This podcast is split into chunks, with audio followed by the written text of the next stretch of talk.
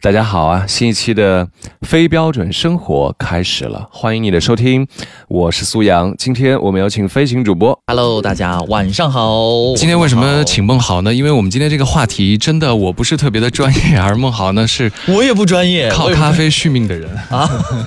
哎，但是说到咖啡啊，我呢喝咖啡完全是贪图它的味道，我会大晚上喝咖啡的。就像你刚刚说的，像喝大碗茶一样喝。是吗，对对对，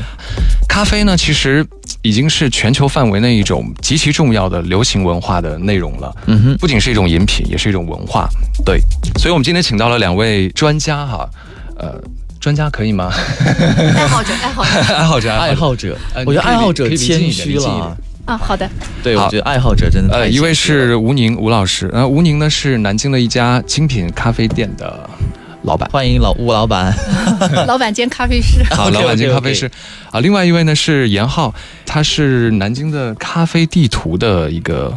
呃编编撰者，对吧？嗯。嗯，现在在我们的直直播台上啊，有一份这个制作非常精美的南京咖啡地图，呃，制作的非常精良，就在于它把南京的很多就是精品的咖啡店都囊括了进来，就是每一家可能有些什么样的特色，也都做了进来。然后之前在我们的节目开播之前呢，我们的这个呃主理人吴老师说，这个地图呢就是我们的这个杨浩老师自己喝出来的，所以是对对，很有发应该言权。所以这个这个册子啊，它不仅是印制的钱，还有就是。喝了这么多咖啡的 钱，对吧所以他凝结了非常多的这个财力在里面，才做出来这样一份地图。没错，没错，没错。哎，想问一下，先问一下这个杨老师，就是您做这个咖啡地图哈，呃，有没有印象？这个一共喝了多少杯咖啡？嗯，光是为了做这个 地图，这个地图里面这一版有一百一百多家，大概每家喝个四五杯吧，每算多家少都钱喝 了。五六五你要六算百多少杯。钱？ 那想问一下，呃，我们的主理人吴老师，就像刚刚呃杨老师说的，就是一个大概一百多家哈，每一家大概喝了四五杯。按您的经验，这笔钱大概多少在在多少的一个范围？均均价在三十到五十呗一杯，均价三十到五十一因为杯。他如果喝四到五杯的话，他可能喝侧重的不光是一般普通的，对对对，可能有一些他可精能品还有一些嗯手冲哦，啊，对对哦，啊，嗯对一有些比有较好的豆子做的有一些有咖啡特色的，或者是有一些其他的工艺比较好一点的，有尝试一下。嗯有钱人，所以苏阳，你要拿计算器哎来算一下。算了算了，不算了，不算不了算了，不算了，不 算了。呃，首先在我的身边呢，我就觉得现在年轻人喝咖啡真的很多，嗯所以像刚才吴老师也提到，现在开咖啡馆的人也很多，就是因为大家意识到身边真的有好多人都爱喝咖啡啊，所以呢，大家也都想，如果我开个咖啡馆，对吧？这个又圆了自己的梦，说不定还是能挣钱的， 很 难。很难 很难对我也看到网上有一个说法叫。嗯、这个开咖啡馆是中产就是破产的一个开始。从中产到破产，这以么可前怕吗？以前我听说过说，如果你要让一个人破产，就让他办杂志啊。现在就是，如果你要让他破产，你就让他开咖啡馆儿，是 吧？差不多。为什么咖啡馆这么能难挣钱呢？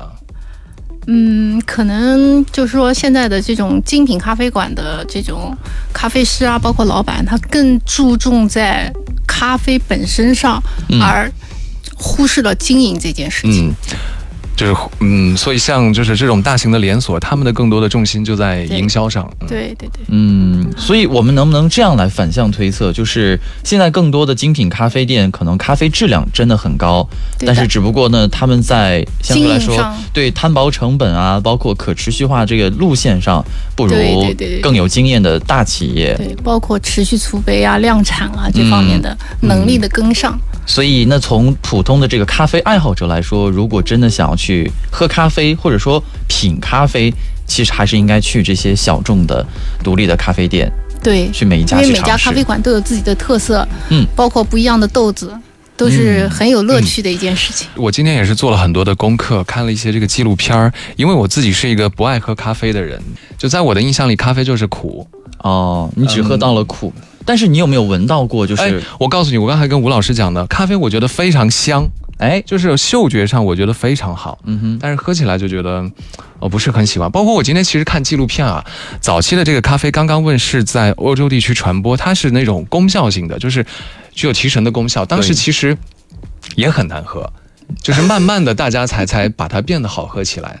好，我们慢慢来聊啊。我们一开始先来聊一聊咖啡的这个前世今生吧。我今天也看了一些纪录片，就是咖啡呢最早是呃从埃塞俄比亚起源的，是当地的一种这个本土的植物，对吧？然后呢，大概是在公元这个八世纪左右，当地的人就已经开始用它来提神。对当时呢，主要是用叶子来泡水，或者说把那个果子直接晒干了来泡水，就没有像现在这么喝的。大概到了公元呃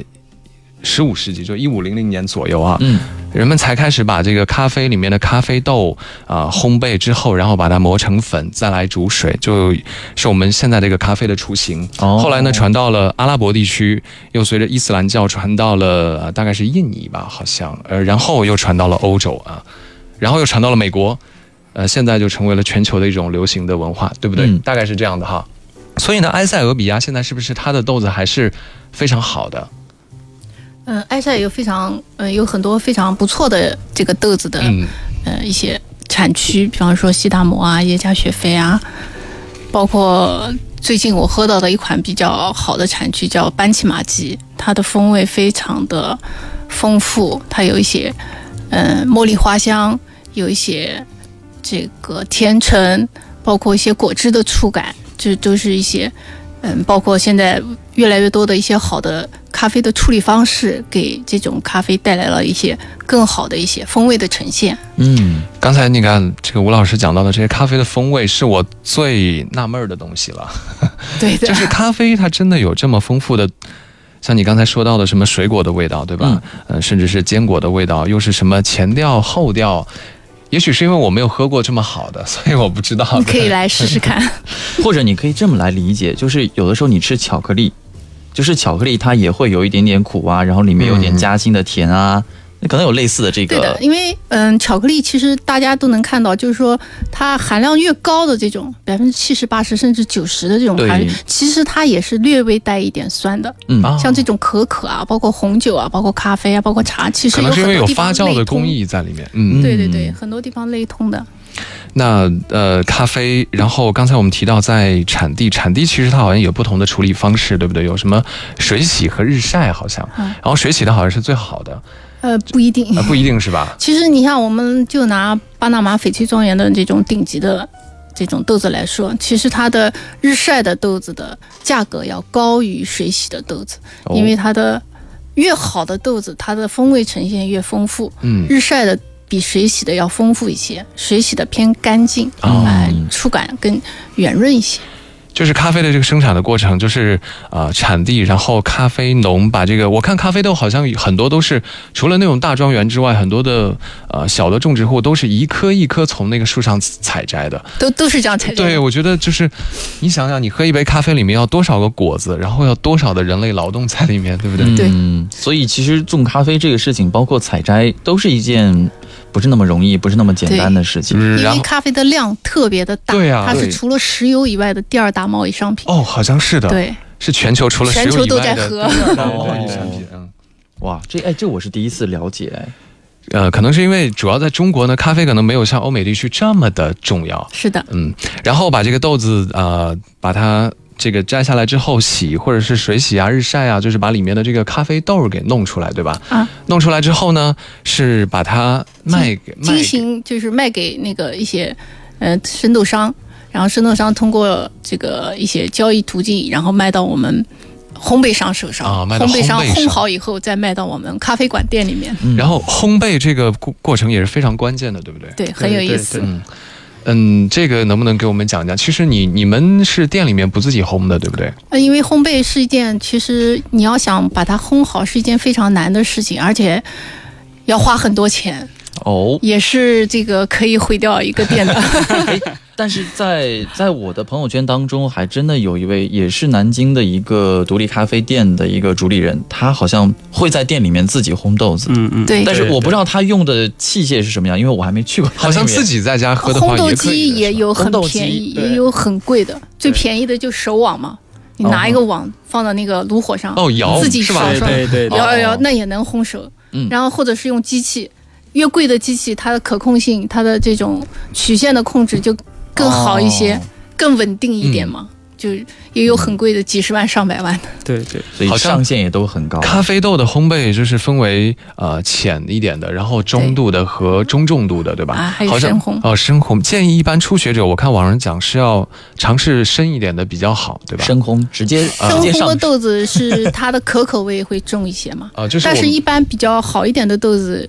就是烘焙商他不舍得深烘，因为会牺牲掉它自带一些比较好那对的种风味层次，对吧？啊、对好像现在说就是比较精品的，都是流行比较浅一点的烘焙。对中对烘或者是浅烘。浅嗯浅一点的，它各种的特色比较明显一点；深一点的，就是，嗯、喝起来的味道就差不多，大家都差不多的样子。嗯对深一点的就是我们通常喝到的咖啡的味道，对对然后浅一点的说可能会有什么酸味在里面，对不对对？一些嗯，像茉莉花、甜橙、柠檬、蓝莓、草莓这种各种水果的风味，其实是在有一些豆子里面可以抓得出来的。孟豪，你有没有喝过这样的呃有水果味儿的？我尝试过，虽然我平时在家里买的豆子啊，大部分还是深烘的，但是之前呢买过一次浅，就是中烘的，嗯，然后发现确实会有一些不同的味道，但是没有那么我还品不出来没有那么细是吧？我还品不出来，也可能是豆子的原因，也可能是我自己的原因，也或许者吴说，。也许吴老师跟你讲，哦，这是什么什么水果的味道，你可能恍然大悟对对，对哦，对是这样这样。我对对我现在但是能你自喝己想出不出来来，我现在能喝出来，比如说像呃普通的酸味啊，或者说是我想要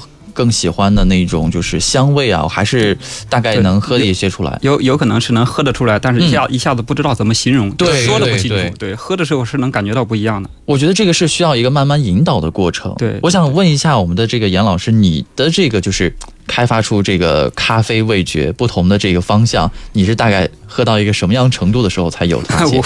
我这我其实也就是死记硬背，真的是死记硬死背。记硬背的方式？就是就是每家豆子有这个烘出来了之后，觉得不错就买回来就自己冲着喝嘛，慢慢喝，嗯慢慢每一次就是拿一个普通的和一个呃比较好的，就两个一起冲一起喝，哦去判断这个两个之间的差距。嗯那时时间长了之后，你再喝到了一种酸，你就会有区别，这个大好概就像。能明白对，了跟。其他的酸好像不一样，因为酸里面也有很多种酸，就甜里面也有很多种甜。嗯对对对，那我发现了，我可能是缺乏对比。因为我每次都是那一大包豆子，我自己喝喝喝喝，那肯定是喝不出来有什么区别。还是喝的不够， 对，可能还是喝的不够，不像他就是能为了做一份地图几百杯的这样喝下 去。你还记得你第一次喝咖啡是什么时候吗，杨老师？我我还其实时间不长，是一七年底的时候才开始上瘾喝。哦，啊对但是他是上瘾喝，对我从、嗯从一八年的时候开始做这个第一版的南京咖啡地图，今年是第四年，正在做、嗯哦正在做第四版。哇我们现在拿到的这个是第三版，是去年的。嗯嗯，嗯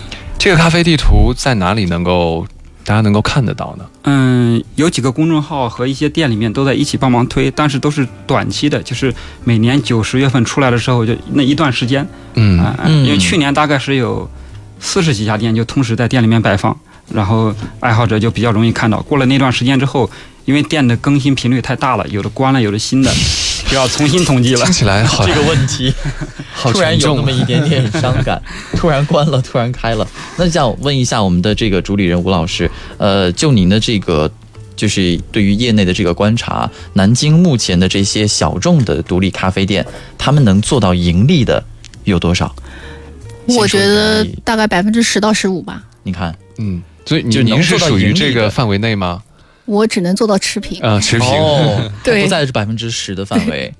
因为很难，怎么会样很？辛苦。怎么样才能达到那百分之十呢？首好先像就就是店要开多一点比我较觉好。得南京比较挣钱的这种小众的精品咖啡馆，首先就是说它在定价上会比较亲民，嗯，哦，然后它会嗯在营业时间上会做到一些兼顾，比方说早上七点钟嗯哼 就开始做，嗯对嗯然后它会上一些嗯外卖平台，嗯，然后这样子对才能做到一个量化，然后嗯才能达到盈利，或者说出一些比较新颖的呃呃特调一之类的。对对对对，那但那种就是说，其实我们觉得真正意义上咖啡馆，如果纯咖啡类的饮品是在百分之五十以下的话，其实它不能真正意义上是称为咖啡馆，那就是个奶茶店 了。呃，特调饮品店， 店因为咖啡馆出奶茶的比较少。就开玩笑了。但因为我们现在路过一家咖啡店，其实往里面看的时候，你会发现，就更多的人手里面拿的未必是对的，真正的咖啡因。对的，大部分人里面都得加东西，对吧？对，说很多人喜欢加点奶啊， 现加在点不是很多人糖都说嘛，为了这个装格调啊，拿美式啊，我喝美式，然后一口下去， 嗯 忍住自己痛苦的面容，是吧？哎，我还喜欢喝加农的美式，我不是那所以你是已经比较专专业级 的， 啊，不不至于，不至于，因为我还没有，比如说分出这个是花果的香味啊，还是说分出巧克力的香味啊，这个我还分不太出来。怎么样能够更好的分辨出来？你们两位能不能今天通过这个口述的方式来给我们传播一下这样的方这法个？很简单啊，你拿一杯星巴克的美式、嗯到店里面来，点一杯正常的美式，你两杯放一起，就是像刚才马严上老就能喝出来。像刚还是要严老对师比讲要 对比，对哦对，要对啊比，。对的，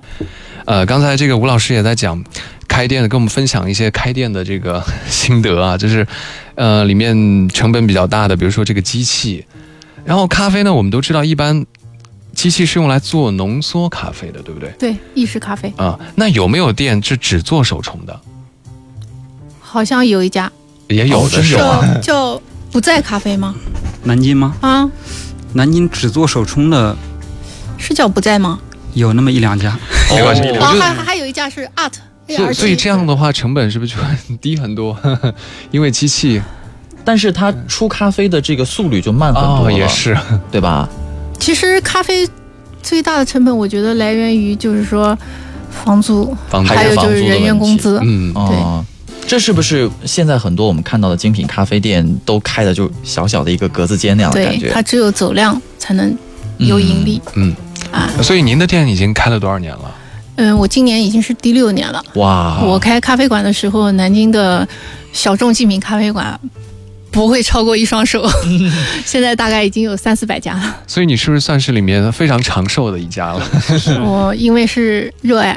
因为是热爱。才能坚持下来。所以真的做咖啡馆，很多人真的不是为了挣钱啊，就是有很多人他有这种梦想，就喜对嗯欢，然后觉得、哎呀有一家自己的店，每天到那个店里去，然后。啊，都是自己装修的那个啊自己喜欢有熟悉格的调，客人对对对，然后聊聊啊天，对做的的又是自己喜爱的工作，对的时间又自由，但其实不一定自由，对 吧？嗯，我是三百六十五天全年无休。 哦， 就看起来自己当老板好像自由了，对其实不自由。对，只有比方说偶尔出去玩个几天的时候放几天假，嗯，这样还被客人还要被客人评为吐槽我是最不务正业的咖啡馆，你不在和在品质上应该也不会有差因为吧？就我一个人开，所以说我要出去玩的时候，我只能把店关了。哦，你没 有，你对对对没有找人哈、对因为很多咖啡店师非常难找，对很多店都是一个人，而且有的咖啡师，他如果自己水准真的很高，他可能就想自己开一家店了，对嗯吧？对，现在全南京的咖啡馆都在招咖啡师，因为咖啡师都去开咖啡店了。还有，我觉得是不是因为就咖做咖啡，其实就像也是做美食嘛。每一个人出来的这个，哪怕是同样的豆子，给你们同样的环境和设备，你出来的可能都是不一样的有差口感别。对对所以就是说，为了保证你们家的这样一个专属于你的这个风格，所以你可能不太好再去找到另外一个人，是吧？实在是太难找 了，实在是太难找对，达到出杯标准的，啊！每每家的标准不一样。所以咖啡呢，特别是精品咖啡，它不是一个特别标准化的商品，对不对？它有这个呃咖啡师的主观的这个成分在对里，面。用心程度，对，所以决定咖啡味道有很多细节啊，比如说我们刚刚讲的这个咖啡豆啊、烘焙的程度啊、咖啡豆的产地啊，包括这个一开始的加工的方法呀，包括后面这个它的呃研磨的粗细、萃取的方法、对水温是的，嗯啊、时长啊、水多少克，对吧？是的，是的，是的，所以我们在看到的这份杨浩老师做的这个南京咖啡地图啊，其实我一开始说咖啡地图，有点想到就是点评啊各种网站嗯应该有一个列表，后来找了半天我都没有发现评分什么的，所以这也是一个在品美食或者说品咖啡上的一个特点，就对是它没有一个所谓的标准。对对，因为每一家的特色不一样，但是每每个客人都有自己喜欢的一些嗯，对比较好。呃，它特定的一些风味，不是说这个咖啡，呃，评分越高，就就是对豆子对嗯越好，客人越喜欢。啊对对客人可能有的人他就喜欢曼特宁，对曼特宁成本很低，但有的人就要喝红标贵霞、土豪豆，嗯越贵越好。这个每个人的想法不一样，所以说每一个小众的精品咖啡馆都有自己独特的客户群。是的，我们转换成白酒，就是有的人就喜欢喝牛栏山，有的人就喜就喜欢喝 XO。 是的，是 的。呃，刚才孟豪还想提一个问题呢，就是到底是什么样的人在喝咖啡？对，就是嗯那通过吴老师的观察，你觉得你你身边就是喝咖啡这些老主顾一般都是什么样的人呢？嗯，都是慢慢慢慢积累和培养出来的。嗯慢慢积累和培养。对对对因那为从像我的客人，原来就是说，有的客人他说一来就说我不要酸的，嗯哼，我接受不了酸。嗯但是在慢慢慢慢喝了以后，喝过苦的，然后再喝过酸的以后，再对比以后，慢慢慢慢，一旦他喜欢上偏酸的豆子以后，他就不会接受苦的豆子了。就这个人类的本质是对对真对香。，就很奇特，特别有意思。那从严浩老师你的观察来看呢，你身边喝咖啡的都是什么人？对，因为我我去每家店去统计这个信息的时候，也会问老板这个问题，嗯就是你们店什么定位是什么样的人经常来？哦里面多数的其实，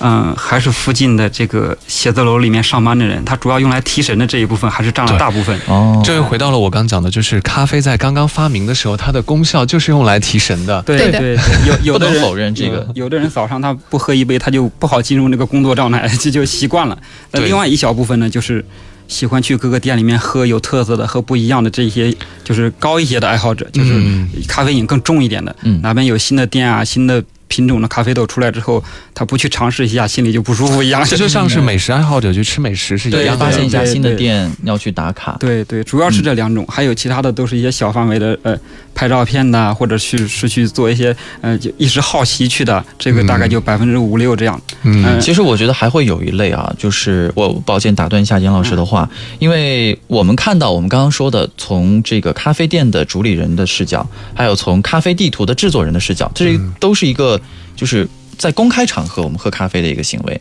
但其实喝咖啡和喝茶一样，很多人会自己在家在喝家里对喝对对对。刚刚我也跟苏阳分享到，我们在这个一零六点一零六点九新闻台的一位同事，就大家对他也会非常熟悉的，他也在音乐台做过节目。嗯我们平时可能不会想象说，哦，原来他还喝咖啡。他平时在朋友圈里面发的都是喝酒的东 西，不会啊，我觉得他就是一个蛮小资的人。但是但是他很少在朋友圈去晒咖啡这个事嗯情，所以就是一种私人化的行为。对有时候你可能很难想到说，哦，他看起来好像有点邋里邋遢，但其实他也天对天对对喝着精心拼出来的咖啡豆。其其实他在这个喝的喝之前的这个过程，就相当于是另外一种享受了，就是嗯你们你们可能知道，除了这个意式之外，还有一种叫手冲咖啡，就是对直接用咖啡豆研磨了之后用冲出来的。嗯这个冲一杯的过程大概嗯十、0分钟左右，但这个过程因为我在家我经常喝，基本上平均每天都会冲。然后呢，这冲的过程当中就可以放松一下思路啊，或者是转换一下其闻他到的那个哎味道，对对对，一个咖啡豆子磨成粉了之后，冲出水了之后，这不同阶段有不同的味道，就像是一嗯种就是，呃，就像课间课间休息一样，工作之余提是一个提神放啊。松的过程，对对对或，者也是一种生活里面的仪式感。对，我觉得它对就更多的是一个仪式感。如果你转换成了咖啡机，或者哪怕是用咖啡壶，可能都不一样。所以，说，我觉得闲暇时间就是静下心来，就是认真的去一家咖啡馆坐下来，好好的品茗一杯咖啡，嗯还是挺小资的一件事情。嗯，但对于比如说大部分的那写字楼里面的人，可能他就拿了就就走了，对吧？很着急。对对对。像在家里面，比就比如你的顾客里面，你觉得在他们在家里面自己做的比例高不高？也蛮高的啊，因为我们家不是有挂耳包吗？嗯，然后挂耳包他们自己在家拆开来，然后用开水一冲，首先是闻到的这个嗯粉香，嗯然后干香、湿香，包括这个冲煮出来以后它的高温区、中温区、低温区不同的这个层次的变化。喝咖啡可能也就是十分钟左右，但嗯是会心情非常的放松和愉悦。嗯，有的人还会再搭配一点小的一些饼干啊、甜品啊，那就完美无无瑕了。那就是起不到减肥的效果了。所以挂耳现在也是就是速食咖啡里面算是比较专业的一种，方便对吧嗯便。捷的一种方便东西。我觉得嗯然后又比较偏专业，它是能喝对到相比于呃冻干粉对吧，速溶粉，对，嗯嗯因为我们家豆子会从全球或者说是，呃，国内一些比较好的冠军烘的豆子，嗯就是说，嗯，每一次都是小批量的，这一批卖完以后，就重新再选择新的烘焙商，还有一些新的一个豆种，然后来进行一个这个挂耳包的那个销售，然后客人能喝到很多种不同的豆子。所以挂耳包是你们自己做的对吧？对就是自己来研磨，对然后对把它装到那个袋子因里。为做挂耳包其实就是说比较关键的几个点，就是说一个时间性，因为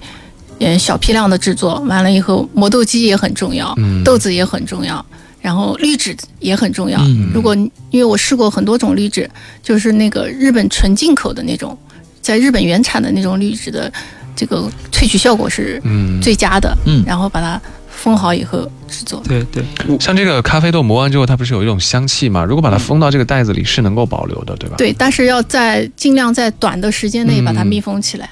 对，我看网上说为什么要喝现磨的，就是因为那个刚磨完之后的那个对味道很快就会散掉，对你对，对你那个袋子一撕开来，你嗯就开始你的愉悦之旅了。然后用开水一冲，家里就对整个都是那个香是味的儿。对，没错嗯。那我想问一下，刚刚我们说到是挂耳咖啡，那严浩，如果你自己在家里喝咖啡的话，你会选择挂耳呢，还是刚刚提到的手冲，嗯还是说你家里面其其实其他的虹吸、咖啡机、咖啡壶全都备齐了其？实都有其实其实啊，你可以把这个挂耳包就想成是一个更简单的手冲的方式对对对嗯它都是用水跟咖啡粉通过滤纸滤出来的。嗯但挂耳的有挂耳的就是区别就是提前店家帮你磨好了装起来，嗯，自己手冲呢就是把它从咖啡豆现磨一下。但我是我是喝手冲比较多，因为我家里各种咖啡豆也有一些，嗯然后有店里有新的了，我就会去买一点。嗯，买的。呃喝挂耳包的话，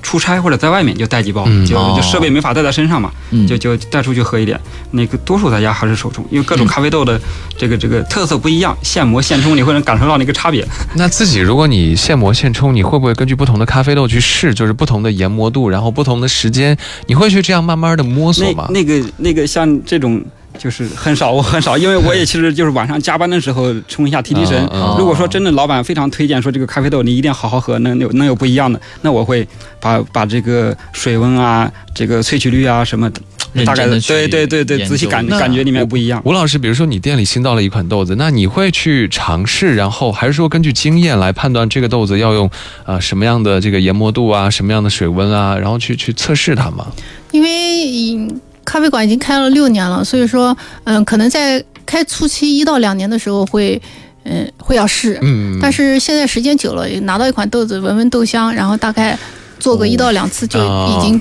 对这个豆子就非常的就是能夹紧就手的把它处理好了嗯，啊。你还讲到有一闻点像豆香，就是闻豆子都能就能闻出这个豆子的对将来冲出来是什么对感，觉？因为我们因为我自己也是个特别有好奇心的人，嗯我拿到一款豆子，我会把它做成，比方说意式里面的浓缩，嗯然后美式、奶咖，包括一些手冲，包括冰滴的萃取，就是说一款豆子用不同的冲煮方式来做的话，它的风味味道的也是呈现不一样会有的细微的差哦别有，细微的差别不一样很有嗯乐趣。我们刚刚也聊到了一些咖啡的处理方法，就是冲泡的方法。呃，刚才讲了。一般店里面用的比较多的还是用机器来做浓缩，浓缩对完，意式咖啡然后再把它稀释成加水变成了呃美式。美嗯式，加牛奶变成了拿铁。对这几个词儿呢，我觉得也可以来普及一下吧，嗯哼好不好？就有的人也许对这个还是分的不是很清楚的，嗯，特别浓的从那个机器里面就是加压萃取出来的那一小杯叫意式浓浓缩。缩那好像是最早是意大利人喝那种，对吧？对，对对，好像意大利人就特别瞧不起那种把咖啡再兑了水啊，或者说加奶啊， 变成了美式嘛。 对。那美式呢，就是里面加了水之后那个原味儿的咖啡，嗯，而且应该相对来说，美式要加很多的水，才能从 espresso 变成美式。对，嗯大概不能在只一比加一十点到一比十二。对，嗯这个比例要掌握好。如果说加的少了，其实可能不算标准美式了吧？嗯，看个人的喜好。我店里面有个客人就特别有意思，我给他自己设定的这款饮品，我设定为王炸，就是在一百八十毫升的这个小杯子里面有四个浓度的美式，哇哦啊，就基本上粉水比大概在一比二了哦，啊。他要这喝比例蛮高的四个浓度一杯一百八十毫升的美式，然后呢，我们经常听到的词还有拿铁，对还有呃，拿铁是什么？拿铁跟卡奇诺有什么区别？拿铁其实就是牛奶的意思，很多人简称拿铁，但是就是说拿铁和卡布的区别，包括澳白的区别，就是说，嗯，奶沫的厚薄程度，澳白是最细的，极少量的进气，哦，然后拿铁是呃稍微少一点的进气，奶沫的厚度，那卡布就是说它奶沫的厚度在一公分以上，叫卡布奇诺。好像因还为有同样的杯量，你大家看哦，如果如果它的奶沫的厚度最厚的话，其实它的那个牛奶和咖啡的含量是偏少的，嗯，所以说它卡布香浓一些，嗯牛奶拿铁的牛奶甜感强一些。那那个澳白的细腻感也更强一 点。好像还有摩卡啊，对啊，摩卡是加了巧克力酱的 拿铁，哦，反正就是加不不同的东西，然后就叫不同的名字。对，那会不会在你们这种呃专业的咖啡人的眼里，加那些东西就不是那么的专业？你们会不会这么看？不会。其实就是说，有的人可能他就喜欢稍微甜一点的咖啡，这个我觉得是每个人口味的一个喜好。嗯但是正常，如果你喝习惯了，就是说加甜的，然后我会劝客人去尝试一次不加甜的、嗯，不加糖浆的那种拿铁。我说你也能喝出甜感来，嗯我们所说的甜感就是回 甘。哼啊。但这可能是从就是咖啡主理人的角度来说，希望就是它的产品可能会更丰富一些。我想问一下，单纯从爱好者来说，严浩老师，你们这边包括你平时跟小伙伴交流的时候，会不会存在一个咖啡种类或者说口味的一个鄙视链的问题？ 这个这个其应该实有其其实说有是有，但是其实也都是调侃比较多一点。对其实嗯其实这个加了奶和糖啊，还有不加。反正来说，对对对，其实来说，它好像就是你放到绘画里面来讲，就像这个国画和油画一样，它的各自都是存在的，嗯都都是有不同的技艺和不同的要求在里面。加了奶，里面有的有的讲究比不加的更多，哦反而不加的话呢，它可能对豆子本身的素质、豆子本身的质量要求更多一嗯点。但是加奶的过程当中，这个处理的方法和工艺啊，也也相对也是有来说技术含量的对对对，就是两两边都是没有那么容易做做成非常好，都是需要就不断积累才才才能有效果的。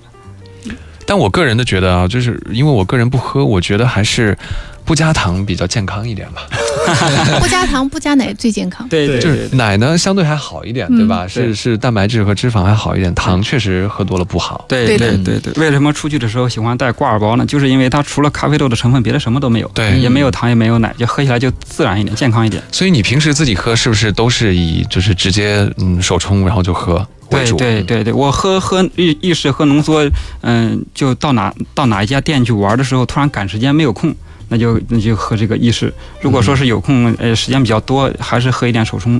就是体验更丰富一些。嗯哼，就是手冲跟那个浓缩做出来差别真的有很大吗？对，嗯，第一个它是咖啡豆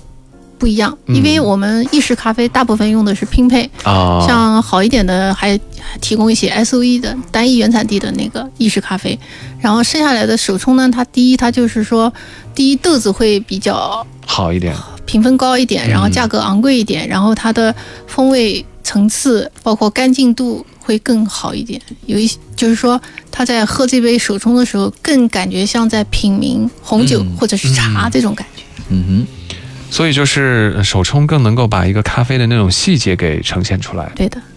那我还听说过另外一款就是咖啡的名字，也是前两天，呃，前段时间去上海的时候才第一次知道康宝莱康宝莱是一款比较久远的一个产品，因为我我是就是第一次在接触浓缩的到上面加一点点，加一点点奶油奶油之类的，对对对，那个那个就我是。很久远的一对款。对，我哦我在一些店里面看过有人做，但点的人很少。他那个相当于是到了一家店里面，如果点这个，说明他这个咖啡瘾还是蛮大的，他想直接哦喝浓缩。但是又加，但是又加了一点点这个奶油。我对我是因为我当时看到这个名字的时候，我就点了一杯，然后店员也是，咖啡师也是很就是友好的提醒我说，这个就是怎么怎么样做出来的哦。我当时听了我说，嗯，好，也蛮有意思的，就尝试了一下。后来发现，嗯，意式浓缩果然威力巨大。 对跟我分跟我分享一下是什么？是特别苦还是特别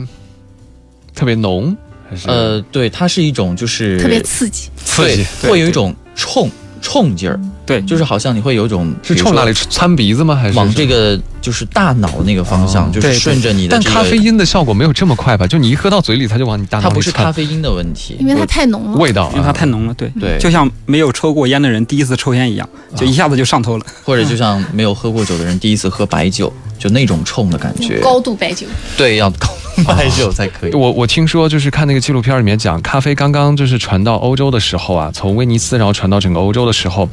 当时好像是不不过滤的，就直接把那个粉啊可能煮，大概是这样，呃，然后也很冲。当时很多人都认为它不好喝，那会儿对它的评价就是泥浆。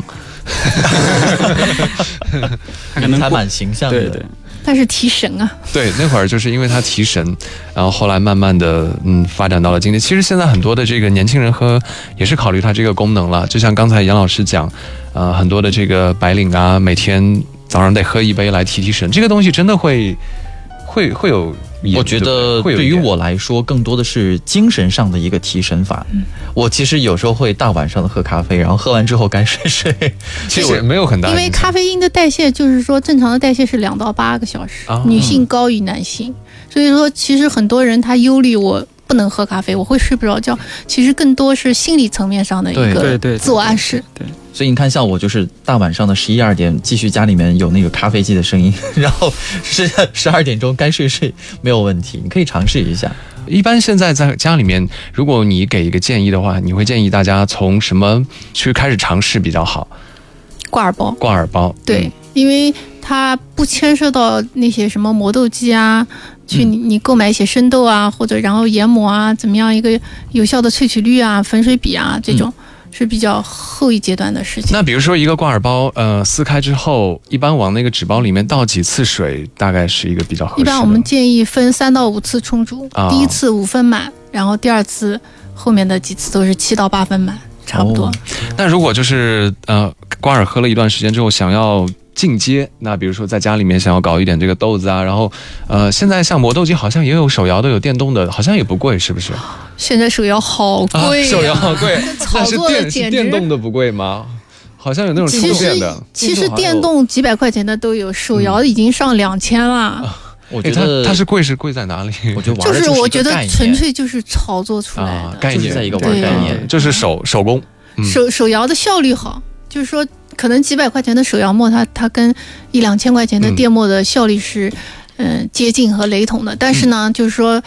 费劲。对因为你在熟透率摇的时候，你一定要有一个匀速的这种摇法，它的那个研磨才会比较均匀。嗯，你一会儿大一会儿小的那种研磨也是没有效果。然后再就是再再配一个这个呃，对吧？那个呃手冲壶细细嘴儿那个一壶个，滤杯，一个啊滤壶，然然后后一弄点个绿植。呃烧水壶就 OK 啦。但是这个研磨的粗细度啊，包括这个怎么冲冲的这个时间啊、温度，真的得慢慢摸索吧。一般就是新手的话，我们建议就是说他做一个细砂糖的研磨就 OK 了，啊，就稍微是粗一点。哦，我也看到，就是跟砂糖的那个对对对粗对度差不对，要多不然对对就是说，如果磨得太细的话，它的手法又不够均匀稳定的情况下，容易带出杂味儿来，啊。对对嗯就是我们说的锅脆。哎呀，我真觉得咖啡好就好难，就比如相比于茶，因为我平时喝茶比较多，就茶就茶随随便弄个水一冲，其实反正我就觉得茶其实也挺难的要呀，讲究的话茶也难也有对冲煮对大赛的呀。 对，所以其实可能像，所以像咖啡，就是其实你也可以简单一点，你没有对那么讲究的话，可以其对实对也对可以是的。对你就买网上有的那些这种挂耳挂耳啊，或者说甚至你直接喝速溶，其实啊，懂的人也不没有会人笑你的嘛对。对对，速溶化学的东西多一点，所以不建议。可能不太健康。对嗯对对，对 但现在冻干粉还蛮多的，冻干粉好一点。嗯冻干粉好一点。哎，但是，嗯，它的风味有时候会说不上来，因为我客人说他自己买的，所会有以点觉奇得怪怪怪的味道。啊，可能会在嗯嗯储存啊、运输过程当中出因现一点为它点，的冻干技术我们也不太清楚。好，今天非常感谢两位老师来我们节目当中做客，聊了一些关于咖啡的，呃，也让我长到了长了很多的知识。作为一个咖啡小白， 所以接下来我真的想要去尝试一下精品咖啡，到底是那些那些细节让我特别的好奇。对，两杯在一起嗯，好立刻喝出来咱。们回头结伴去啊，今晚就去吧。他喝了睡不着，啊我是新 手。好，我们有机会再聊吧，拜拜，好的谢谢你们，拜拜。嗯好拜拜拜谢谢谢谢。